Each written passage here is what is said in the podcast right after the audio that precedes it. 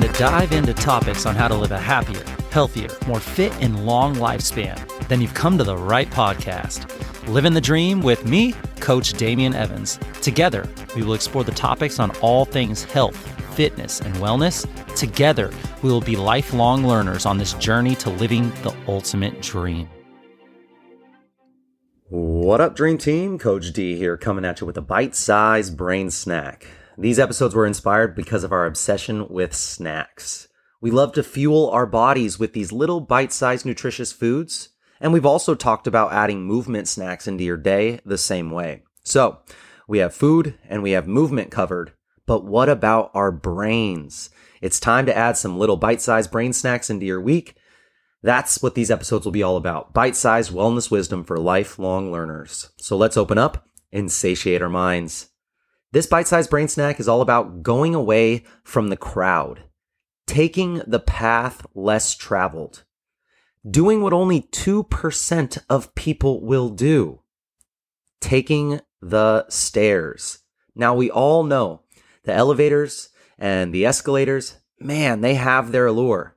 The smooth ride, the luxury of lounging as you ascend.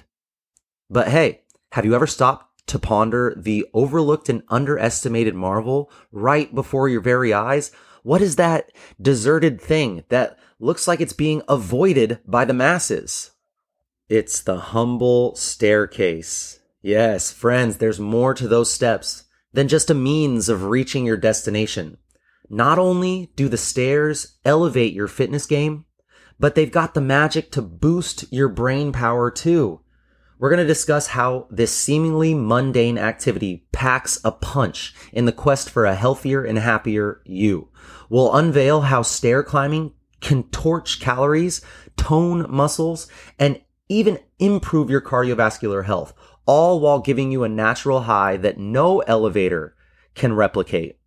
We'll be exploring the surprising link between stair climbing and mental acuity, how it enhances focus and boosts creativity, making it the ultimate brain snack you didn't know you needed. Research proves just how effective a single staircase can be. And today I want to share a quick article from one of my favorite people to follow, author of the amazing book, The Comfort Crisis. If you haven't read The Comfort Crisis, you have to. It's on your list right now. Go put it on your queue. Michael Easter is the author. He's great. He releases a great subscription newsletter that I look forward to every week. And he just released a newsletter talking about taking the stairs. So two, that's the percentage of people who take the stairs when an escalator is also available. When there's an escalator available, only 2% of people take the stairs. But being a two percenter who takes the stairs and every other opportunity to do the slightly harder thing is one of the ultimate health hacks. Taking the stairs is actually a metaphor for living longer and living better. Think about parking in the back of the parking lot. Think about taking the slightly harder route. Thinking about if you have two options, be the two percenter that takes that harder option. And yet sometimes Michael gets pushback on this idea. People are very skeptical that just a few stair climbs a few times a week can do any good, can have any impact. But a recent study from researchers in Canada shows that every effort counts, every single one. Why most people don't take the stairs? Well, the reason 98% of people take the escalator, it's simple because it's easier. And humans evolved to do the more comfortable thing. We were designed. Our DNA wants us to conserve energy.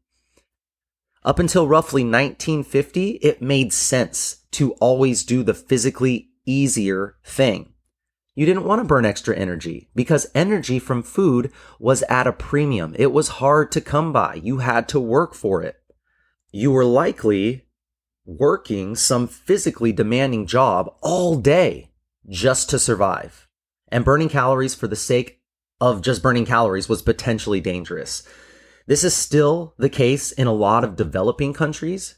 Many remote tribes don't even have a word for quote training, quote exercise, quote fitness. Then technological advances allowed us to engineer physical effort out of our days at a scale. We got escalators. We got elevators. We got tractors for the fields. We got automobiles for travel, industrial manufacturing. So we don't have to do manual labor, desk jobs with computers and technology and on and on and on. You get the point. Our environment and our jobs suddenly required less physical effort, but we still defaulted to the easy thing. That's what we're programmed to do.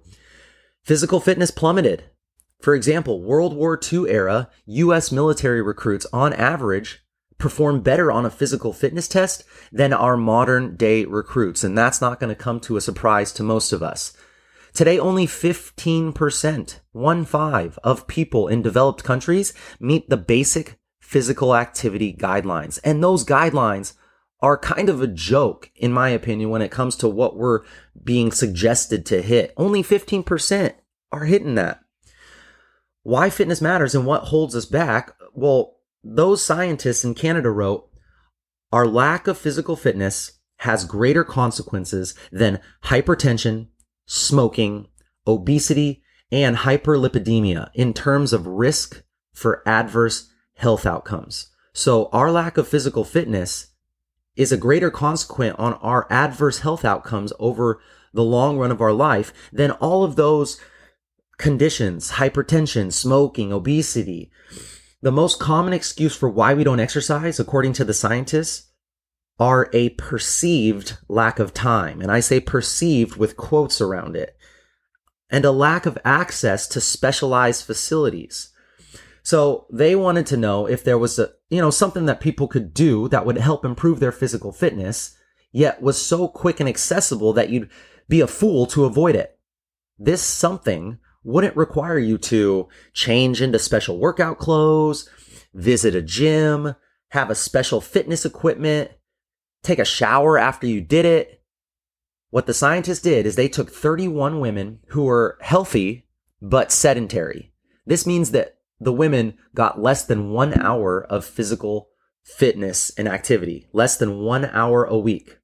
In this study, they brought the women into the lab and measured their VO2 max, a metric of cardiovascular fitness, how much their body, how much oxygen their body can consume for a per- certain period of time. So they measured their VO2 max, and this strongly correlates to health outcomes. So the higher your VO2 max, the farther away from death and disease. So you want a high VO2 max. You want your body to be able to consume a high amount of oxygen in a short amount of time. And then stairs. The stair workout that isn't a workout. Because people often say time and equipment are major impediments to being more physically active. The scientists had the women do a routine that anyone with a staircase at home could do, or who encounters a staircase anywhere in their lives can do, which is everybody. They had the women climb the stairs as quickly as possible, as safely as possible for 20 seconds. And they did that three times. The women did that short routine just three times a week.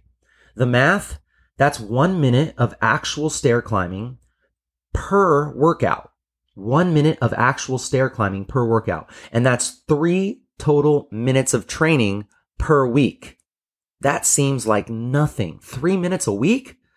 In other words, it's hustling up the stairs when you encounter them and an epic finding.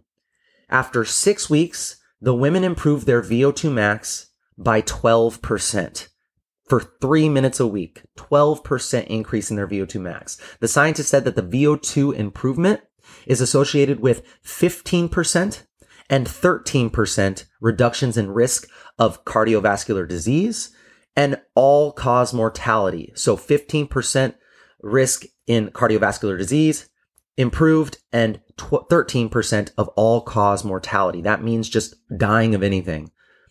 Why does that matter? And how can we use that? Well, past studies have found that similarly, short workouts like running or biking or a fan bike, one of those assault bikes, have led to similar increases in fitness.